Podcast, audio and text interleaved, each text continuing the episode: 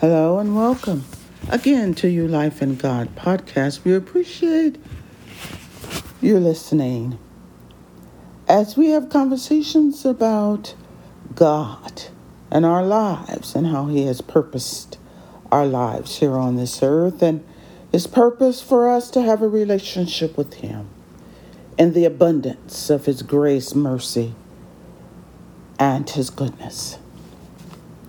This week's episode is one that's much needed. Encouragement for brothers and sisters that are yet unclear. Affirmation for some of us who question. And it's all about biblical principles, our conversations based upon the Word of God, so that we may also grasp hold of the greatness of our God and understand His love when He sent His Son, Jesus Christ, and what that all entails.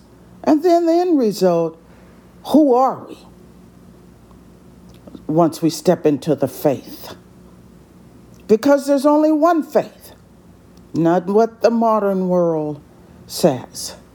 And this is not debatable because the Word of God says that there is one faith, one Spirit,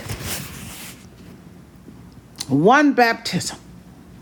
Don't know all that it means because that's up to the wisdom of our great God, but it's just for us to believe. As a matter of fact, Jesus said that when he was about to go to his purposed or finished work, and that's on the cross. And he says all of this, and it was written in one of the Gospels, all of this was written down so that you may believe. That's all that God asked, and he will, through his Spirit, work on all the rest that is needed to bring us to his ultimate desire for each one of us, and that is that we come into the knowledge of the truth. Not that we become all knowing, but in the knowledge of the truth. God gives us what is needed for each one of us to thrive and grow in His Son and in a relationship with Him. So let's begin. This episode, interestingly enough, explains and talks about who is a Christian. And let us begin in the beginning. Jesus never said, when you follow me, you become a Christian. The term, as a matter of fact, began after the church, Jesus' ascension. The church was beginning, and the church means ecclesia. That means the gathering, a gathering. And fundamentally, it occurred in the assembly in buildings. Started out the assembly of people's houses, as a matter of fact. And then we decided to build buildings similar to the temples, the synagogues, and all of that of the ancient world, and then to identify who we are supposedly in the world. So, who is a Christian and what is Christianity? It's very simple. A Jew can be, believe in Jesus Christ, and remain a Jew. A Hindu can believe in Jesus Christ and remain with all of the delights of celebration of what that culture is, so long as it does not include worshiping any things or any other God. Because the distinction in Christianity is very simple and Paul writes this to encourage us and to define the doctrine of faith, and that is believing one, that God, that there is one God, one true and living God. And the Bible does express that that one true and living God had appeared to various individuals, what we call epiphanies, experiences with messengers of God, spirit, the spirit of God, and often scriptures would reference as in when God visited Abraham right before judging Sodom and Gomorrah, it said that the Lord appeared. And then it referenced two messengers appearing in white. So they are called epiphanies, but that those epiphanies were to express to individuals that God is present and that there is one God. It was much needed because at that time of Abraham, whom God called out, there were pagan worships in which God didn't call them religions. He said, and the word of God says that they worshiped other G O D S small d, small g, O D S, meaning man made gods or mystical, mythical images. But they are not the one true living God. So, what is needed? The one true living God who started out to have relationship with Adam, which was called humanity, which represented God spending time with us and Eden. We know what happened, but the most important thing and encouragement for us the separation of spiritual death that occurred when Adam sinned and the whole God's creation was thrown into not only chaos but into a separation from Him and then God proposes that each one of us not through who or where we live or what culture or nation we were born into. God has come for individuals, and He's calling each one of us individually. Though we may be nations and people, God calls us individually. So, whether we are practicing Hinduism, it is not any criticism of any practice, but to share the truth, the gospel, which is the good news that salvation has come and is available to the whole world. And this choice, as a matter of fact, is significant, whether we be child or whether we be 90 years old.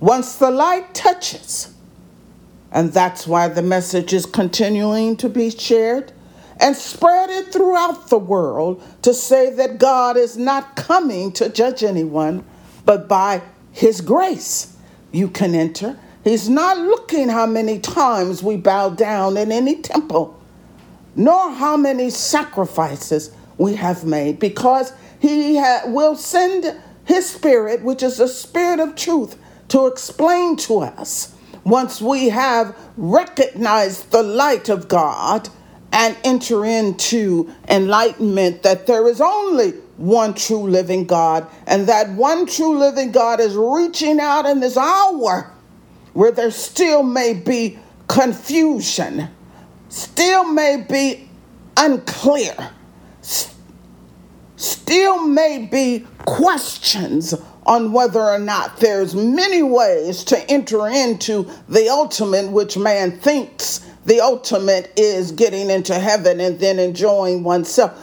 However god came that we can have some enjoyment here and as he expresses and shows himself more and more through experience through his son, who lets us and helps us along the way, and his spirit who teaches us who God is and measures more and more and more. So that when we get to the ultimate destination, which is the next phase of age, and that is eternal life. So let's begin. What is a Christian? A Christian is a Hindu who says, I believe that God, a Hindu, a Muslim, a Jew, a Gentile, Jehovah Witness, any of those particular practices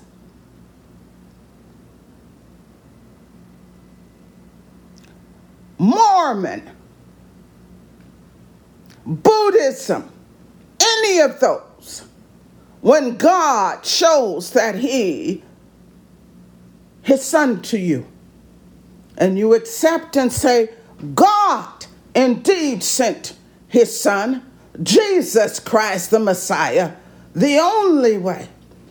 And Jesus, and Paul writes in Romans, uh, that believing that Jesus Christ is him and him crucified is the power unto salvation. That's a point of enlightenment. But God, in scriptures, it just says in Romans chapter, um, significantly beginning from Romans chapter 1 through, I would suggest anyone, through chapter 10, because it spells out the doctrines specifically and very, uh, it's very insightful in addition to being very clear. It explains, and Paul writes, that this is the confession of faith, faith, a distinction from anyone who thinks that I can wear any emblem to identify me as a Christian is a misnomer because Christianity is a transformation of the heart. As a matter of fact, Jesus comes and gives us a new heart, whereby we can see, process, and understand the things of God through the Spirit of God. And then our thinking and understanding, and more importantly, our perspective begin to be changed. Our heart, whereby we can represent God and love unconditionally. That's the ultimate. But John says this is a, uh, Paul says this is writes this is what it is that anyone that can say that Jesus Christ is the Son of God that came in the flesh. Right, and God rose him from the grave. That's a confession of faith. That's an indication that one has received a measure of enlightenment. Paul says that's the confession of faith. It's not just the Western world because God sent out, as a matter of fact, the Spirit of God descended on the day of Pentecost to even those that were from Arabia, from Iran. So the news was spread by the early church early on. As a matter of fact, many the Spirit uh, was exposed at that time, and the gospel was spreaded to Egypt, to Arabia, Iran, to the, the regions of the Black Sea. Aegean Sea, throughout the Mediterranean area. And that was the early church. And now the gospel is being spread. But to you, listener, to you, brother and sister, God is still reaching out to say that this is what is a believer in Jesus Christ. The Romans identified along the way because Rome was in control. And as a matter of fact, Greek was the normal language. But the term Christian in the early church was formed and was stated by a Roman official referring to an adherent, meaning a follower of Jesus Christ at that time, was seen to be a rebel because it dispelled all of man made gods and identified that God Himself sent through His Son. Came Emmanuel, that means God with us, came. And it's, it's very simple believing that Jesus Christ is the Son of God who came in the flesh and rose from the dead. That's the beginning of the confession. Jesus then tells us in the Gospel of Matthew that the Holy Spirit will come to those that believe. Another indication of continuing.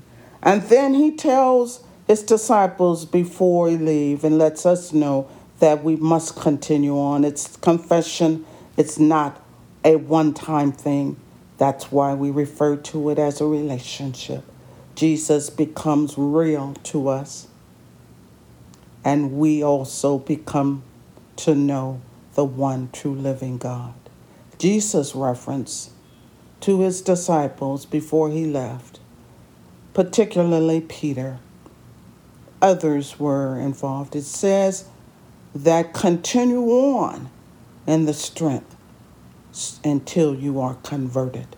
So, conversion is a process, so it lets you know that confession of faith is not one time, continuing to allow what we call the development of the transformation of the new creature. And you do become anew when you accept the Lord Jesus Christ. But the confession of faith is that one thing. But Jesus indicates, continue on in me.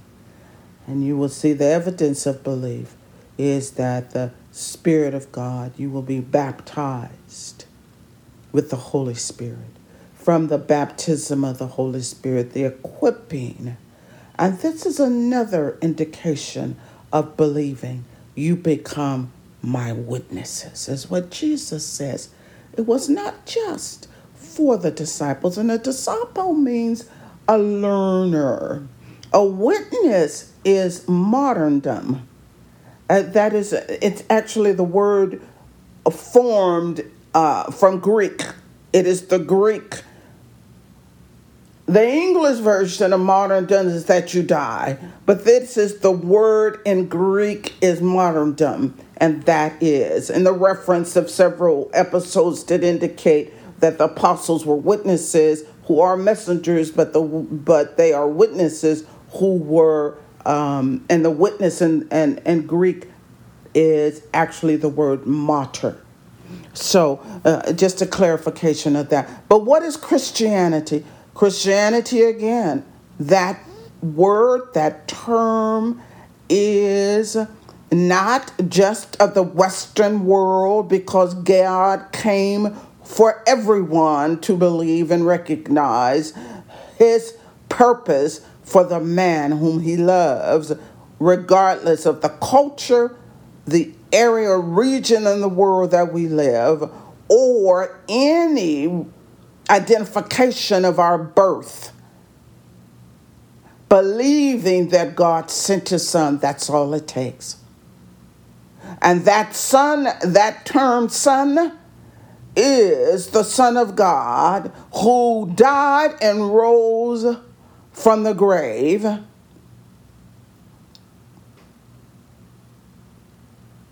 Who appeared in the flesh, died and rose from the grave, shall be saved.